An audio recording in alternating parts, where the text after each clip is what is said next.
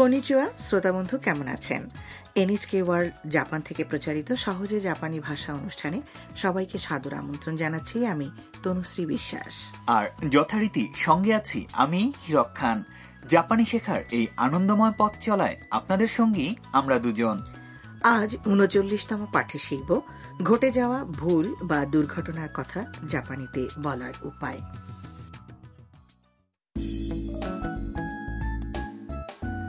জাপানে পড়তে আসা ভিয়েতনামি ছাত্রী তাম তাড়াহুড়ো করে তার ভাড়া বাসায় ফিরে এলো ফেরার পথে স্টেশনে সে তার ওয়ালেট বা মানি ব্যাগ হারিয়ে ফেলেছে বাড়িতে ফিরে রোবট বাড়িওয়ালি হারুসানের কাছে এ ব্যাপারে পরামর্শ চাইলো তাদের মধ্যে কি কথা হলো শুনি চলুন আজকের উনচল্লিশতম পাঠে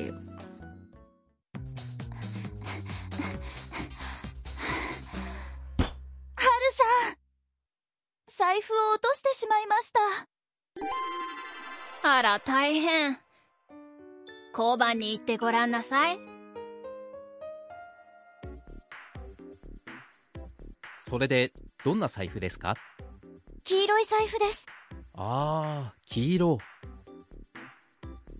これですかそれです প্রতিটি লাইনের অর্থ এবার জেনে নেব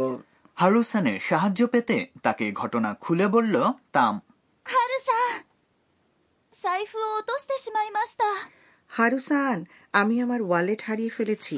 তখন হারুসান পরামর্শ দিয়ে বললেন あら大変交番に行ってごらんなさい আহারে পুলিশ বক্সে গিয়ে খোঁজ করে দেখুন না পরামর্শ অনুযায়ী পুলিশ বক্সে গিয়ে অফিসারকে ঘটনা জানাতেই তিনি জিজ্ঞেস করলেন それで、どんな財布ですか আচ্ছা বলুন তো কি ধরনের ওয়ালেট হারিয়েছেন তাম ব্যাখ্যা করে বলল 黄色い財布です হলুদ রঙের একটা ওয়ালেট এরপর অফিসার বললেন ああ、黄色。これですか আচ্ছা হলুদ রঙের দেখুন তো এটা কি না তাম আনন্দের সঙ্গে বলল それです আরে ওই যে ওটা যাক ভালোই ভালোই ওয়ালেটটা তাম ফিরে পেল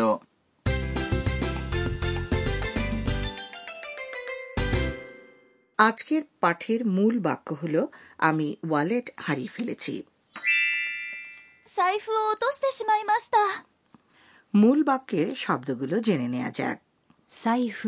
মানে হচ্ছে ওয়ালেট বা মানি ব্যাগ কি হারিয়েছি ওয়ালেট অর্থাৎ এই সাইফু বা ওয়ালেট হচ্ছে কর্মপদ তাই এরপরে ও পার্টিকেল ব্যবহার করা হয়েছে জাপানিতে কর্মপদের পরে ও পার্টিকেল বসে এরপর 落としてしまいました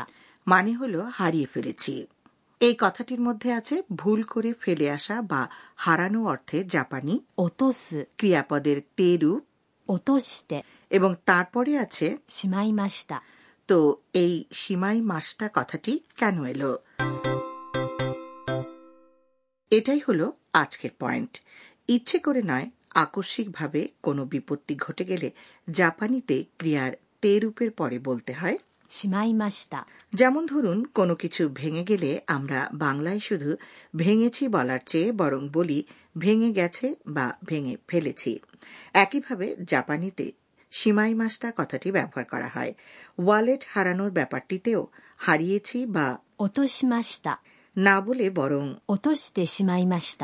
অর্থাৎ হারিয়ে ফেলেছি বলা যুক্তিসঙ্গত হবে কারণ অনিচ্ছাকৃতভাবে ওই ঘটনাটি ঘটেছে এবারে শুনে শুনে বলুন 落としてしまいました。財布を落としてしまいました。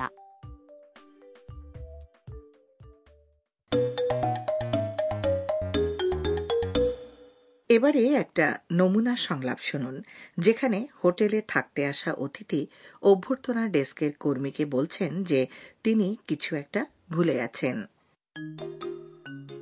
すみません部屋の番号を忘れてしまいましたお名前は কথাগুলোর অর্থ জেনে নেওয়া যাক すみません部屋の番号を忘れてしまいました মাফ করবেন আমি আমার রুম নাম্বার ভুলে গিয়েছি 部屋 মানে হল রুম এবং 番号 কথাটির অর্থ নাম্বার বা নম্বর 忘れて কথাটি হল ভুলে যাওয়া বা 忘れる ক্রিয়াপদের তে রূপ সবার পরে আছে しまいました。 এটি দিয়ে বক্তার বিপত্তির কথা প্রকাশ পেয়েছে お名前は আপনার নামটা প্লিজ 名前 শব্দটির অর্থ নাম সরাসরি নাম জিজ্ঞেস করা হচ্ছে বলে কথাটিকে মার্জিত করতে ও উপসর্গ জুড়ে দিয়ে বলা হচ্ছে お名前 অর্থাৎ আপনার নাম এবার তাহলে শুনে শুনে বলুন 忘れてしまいました。部屋の番号を忘れてしまいました。すみません。部屋の番号を忘れてしまいました。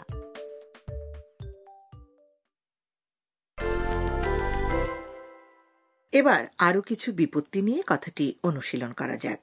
ধরুন আপনি রেস্তোরাঁয় গিয়ে গ্লাস থেকে কিছুটা জল ফেলে দিয়েছেন কি উপায় হবে পরিবেশনকারীকে ডেকে অকপটে বিষয়টি বুঝিয়ে বলুন পানি ফেলে দেওয়া কথাটির জাপানি 水をこぼす、 এখানে ঢেলে বা ফেলে দেওয়া হচ্ছে こぼす、 এই ক্রিয়ার তে রূপ হচ্ছে こぼして、こぼして、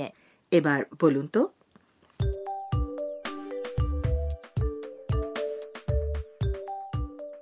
すみません。水をこぼしてしまいました。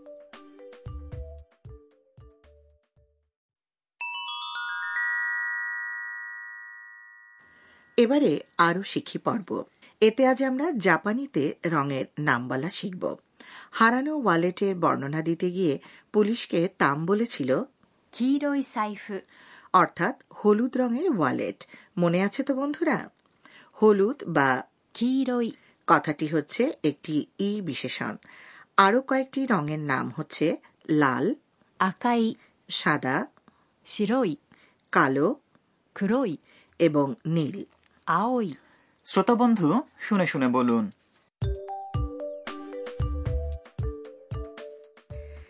লাল 赤い、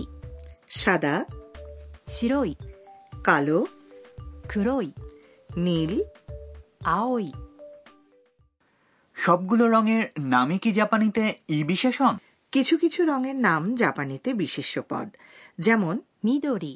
যার অর্থ সবুজ কাজেই সবুজ রঙের কোনো জিনিসের নাম রঙের নামটির পরপর বলা হয় না বরং তাদের মাঝে নো পার্টিকেল ব্যবহার করতে হয় যেমন ধরুন সবুজ ওয়ালেট কথাটি বলতে চাইলে জাপানিতে বলতে হবে 緑の財布、 রঙের বিষয়টি মাথায় রেখে চলুন আরও একবার শুনে নেওয়া যাক আজকের স্কেট ハルさん財布を落としてしまいましたあら大変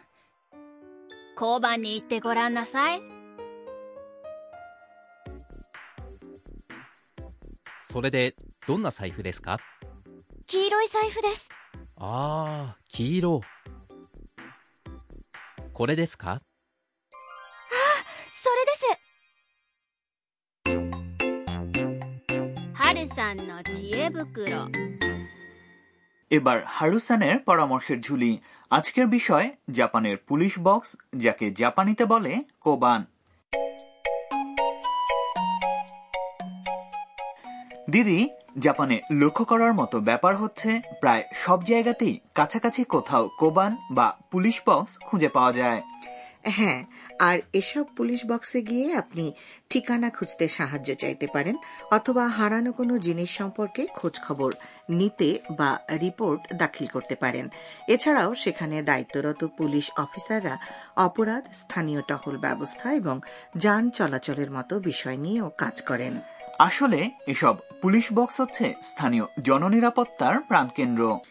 অনেকে মনে করেন জাপানি লোকজনের মধ্যে অপরাধ প্রবণতা তুলনামূলকভাবে কম হওয়ার ক্ষেত্রে কোবান ব্যবস্থাও অন্যতম একটি কারণ আরও কতগুলো দেশ এই ব্যবস্থা প্রবর্তনের চেষ্টা চালিয়েছে এবং আজকাল আপনি মার্কিন যুক্তরাষ্ট্র সিঙ্গাপুর এবং ব্রাজিলের মতো দেশেও কোবানের অনুরূপ ব্যবস্থা দেখতে পাবেন